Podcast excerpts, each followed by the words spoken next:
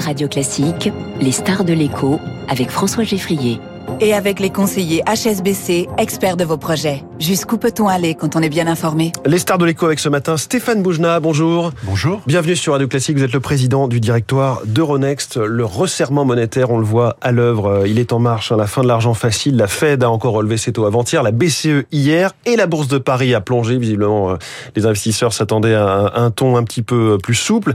Ce contexte, je, je, je, je l'imagine, n'est pas très bon pour vous en ce moment. Enfin, le contexte, il est euh, prévisible pour euh, pour l'économie française et européenne. Les grandes tendances euh, sont là. Euh, le resserrement monétaire, il est anticipé par tous les acteurs.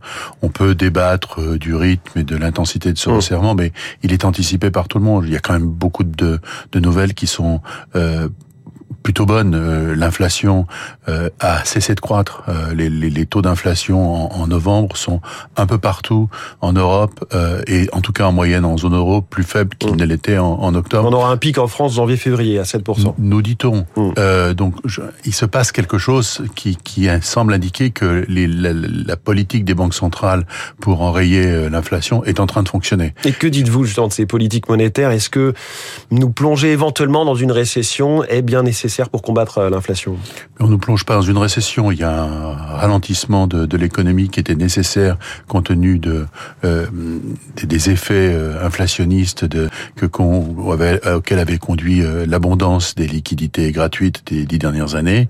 Euh, c'est un ajustement qui tombe à un moment compliqué parce qu'on a par ailleurs des chocs énergétiques, mais c'est quelque chose qui est nécessaire, qui est en train de se faire, mmh. qui est bien gérés, dans lesquels euh, ce qu'on appelle l'inflation de second tour, c'est-à-dire euh, le risque d'augmentation massive euh, des, des, des coûts du travail, euh, est enrayé pour le moment. Donc moi, je suis extrêmement optimiste.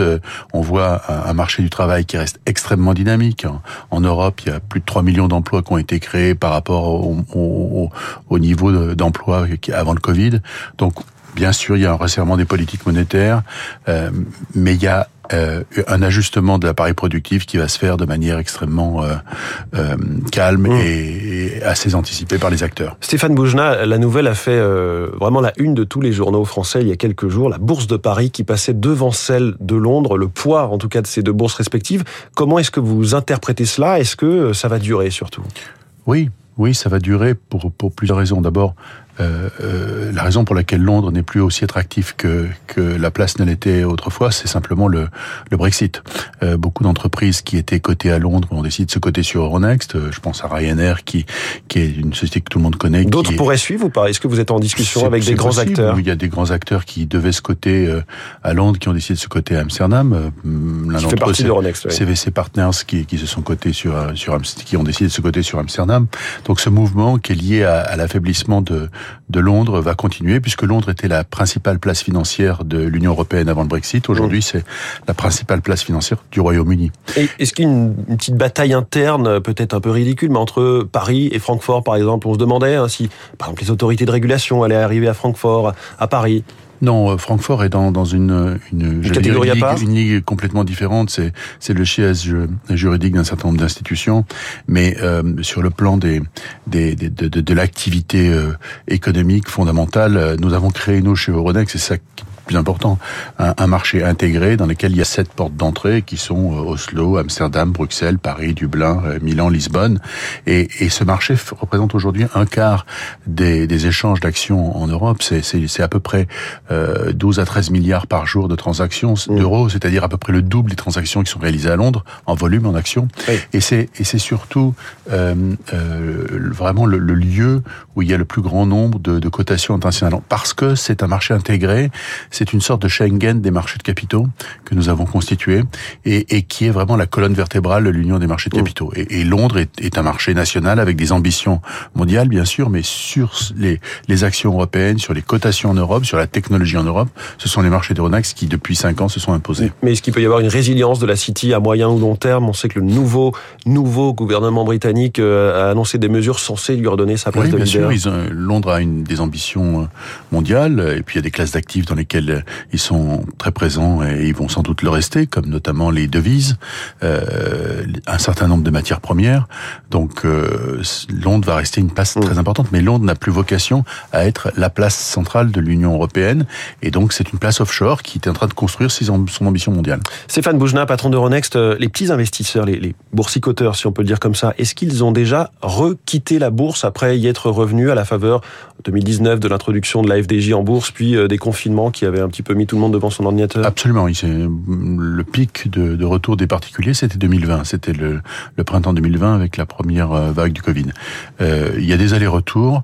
Euh, nous nous sommes assez confiants que l'année 2023 va être un excellent point d'entrée sur les marchés actions et que les choses vont revenir à l'étiage dans lesquels elles étaient au courant de l'année 2023. Il y a une forme d'instabilité en ce moment, qui, qui, qui, nuit un petit peu à la confiance d'un petit porteur qui ne sait pas où placer son épargne quand il y a 6% d'inflation, le livret A lui rapporte plus que 2, etc. Oui, mais enfin, vous êtes à un CAC à 6600 points au moins, c'est-à-dire euh, beaucoup plus qu'avant euh, le Covid mm. et avant l'Ukraine et avant l'inflation. Donc euh, il y a quand même des, des, perspectives de croissance des entreprises qui sont là et qui offrent euh, je pense, avec euh, euh d'excellents points d'entrée en 2023. Ce qu'il vous faudrait, c'est plus d'introduction en bourse un petit peu médiatique, justement comme celle de FDJ en 2019 Oui, même si, même si les, les introductions en bourse que nous avons connues en 2022 euh, sont certes beaucoup plus beaucoup moins nombreuses qu'en qu 2021 qui avait été ou Deezer c'était pas forcément des, des, réussites flamboyantes en tout cas? Oui enfin en moyenne le, la, la, la, la, progression des, des, des, IPO réalisés en 2022 est, est très positive mais surtout le nombre d'IPO en 2022 était certes inférieur à 2021 mais était à peu près au niveau de 2019 et, et 2020 donc on est on est revenu à un niveau normal par rapport à une année 2021 qui était très très réussie. Quel regard vous portez autour de l'affaire FTX, cette grande plateforme d'échange de, de crypto-monnaies qui, ou de crypto-actifs qui a, qui a fait faillite et qui est-ce qu'elle nuit un petit peu du coup à toute la crédibilité de certains acteurs? On pense aussi aux toutes ces applis de trading très faciles qui ont émergé. Est-ce que ça jette une sorte d'opprobre sur tout le secteur?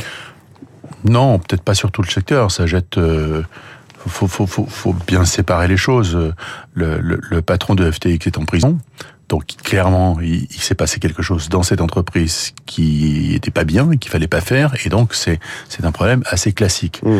Euh, par ailleurs, il y a une technologie qui est la technologie de blockchain, qui a vocation à se développer dans un certain nombre d'activités, qui s'était beaucoup développée comme base euh, des cryptoactifs euh, et qui elle va continuer à, à subsister. Il y a d'autres acteurs de cryptoactifs qui sont tout à fait euh, qui se comportent très bien, mais mais mais c'est vrai que la régulation est encore euh, en cours d'élaboration. Euh, si tant est qu'on puisse réguler le Bitcoin et autres euh, crypto-monnaies. Oui, mais enfin les acteurs, euh, à la fin, les, les, risques sont dans le bilan de quelqu'un et, euh, et, et l'effort de, de, supervision internationale est en cours. Donc, mmh. moi, je, je, pense que il s'est passé quelque chose de, de, de très grave de la part d'un acteur qui a surfé sur une vague, qu'il faut rester très prudent sur cette, cette classe d'actifs. Nous, nous avons toujours été extrêmement prudents par rapport à cette classe d'actifs, qui est assez largement décorrélée de l'économie réelle. Euh, mais euh, il faut pas jeter le bébé avec l'eau du bain. Il y a clairement une mutation technologique qu'entraîne la, la blockchain et, et, qui va progressivement mmh. euh, imbiber l'ensemble de l'appareil productif. Vous le disiez, Euronext a racheté les bourses de Milan, Dublin, Oslo. Vous êtes présent aussi à, à Copenhague. Quelles sont les suivantes sur la liste? Et est-ce que vous voulez rester européen ou pourquoi pas aller euh, en Asie ou ailleurs? Non, le, le, le projet d'Euronext, c'est de construire euh, la colonne vertébrale de l'Union des marchés de capitaux, c'est d'intégrer les marchés de capitaux. L'Europe, avec 450 millions d'habitants, avec un, des, des, une, plusieurs centaines de, de, sociétés internationales remarquables, doit avoir des infrastructures de marché puissantes euh, sur le continent européen. Donc notre ambition, c'est d'intégrer de, manière à, à consolider l'ensemble des, des, marchés de capitaux euh, en Europe. Euh, nous avons des ambitions de diversification, mais en dehors des bourses, dans des métiers qui sont les données, qui sont les oui. services aux entreprises, qui sont euh, le post-négociation, qui sont euh, euh, certains métiers de software, qui cela peuvent se déployer en dehors d'Europe. Mais quand on parle de l'infrastructure, là où nous avons des synergies, là où nous sommes pertinents, c'est quand nous avons une, unité de, en tout cas une harmonisation de, supervision, un, bassin de liquidité unique, une, une plateforme technologique unique, un carnet d'ordre unique qui nous permet de rendre les marchés de capitaux en Europe beaucoup plus efficaces. Et c'est ça notre, notre projet. Et c'est là où nous allons continuer à croître. Indépendamment de la très grande diversification de l'entreprise, puisqu'aujourd'hui notre métier historique, c'est vrai, ne représente que 20% des revenus du groupe.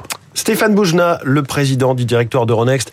Merci beaucoup d'être venu ce matin sur Radio Classique et excellente journée à vous, notre star de l'écho. Il est 7h24. La